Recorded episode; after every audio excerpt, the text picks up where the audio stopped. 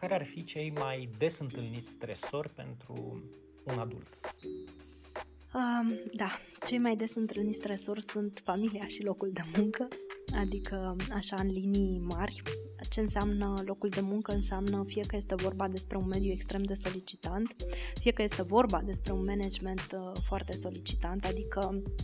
sunt acele situații în care uh, managerii pun presiune pe angajați pentru că la rândul lor se pune presiune pe ei de mai sus și tot așa și este un lanț din acesta în care uh, până la urmă cel de jos este cel care uh, primește cele mai multe uh, cerințe și trebuie să reușească să facă sarcinile respective în timp util sau de multe ori peste program și ajung în situația despre care vorbeam mai devreme de burnout. Uh, sau putem vorbi despre un mediu um, extrem de solicitant la locul de muncă. Dacă luăm exemplu în momentul de față al pandemiei, medicii lucrează într-un mediu extrem de stresant, care oricum era stresant înainte, dar acum este cu atât mai, mai mult. Și uh, o altă categorie de factori stresori sunt um, uh, familia, dacă sunt probleme în relația de cuplu, dacă sunt probleme în relație cu uh, copiii sau uh, poate fi vorba și de o situație uh, tinerii care au încă dificultăți de relaționare cu părinții. Ei bine, lucrul acesta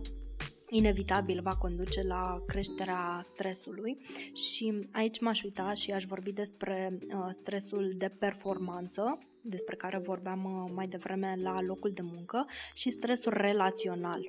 Și vă invit pe voi care ascultați să vă gândiți dacă uh, factorii de stres din viața voastră au legătură cu performanța, cu a face niște acțiuni la locul de muncă sau um, în locul unde um, aveți acest factor de stres sau au legătură cu relațiile cu ceilalți, cu relațiile din uh, jurul vostru. Și evident aici este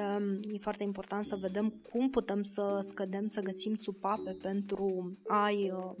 a ajuta, pentru a găsi modalități de um, a scădea presiunea din interiorul uh, nostru, fie că este printr-o strategie de coping, fie că este prin uh, a alege să schimbăm contextul uh, în care suntem. Dacă suntem într-o relație toxică, poate alegem să ieșim din relația respectivă. Dacă suntem într-o, într-o companie unde este foarte mult stres, poate alegem să schimbăm locul de muncă cu unul uh, cu mai puțin uh, stres și aici depinde de nevoile și de obiectivele fiecarei persoane.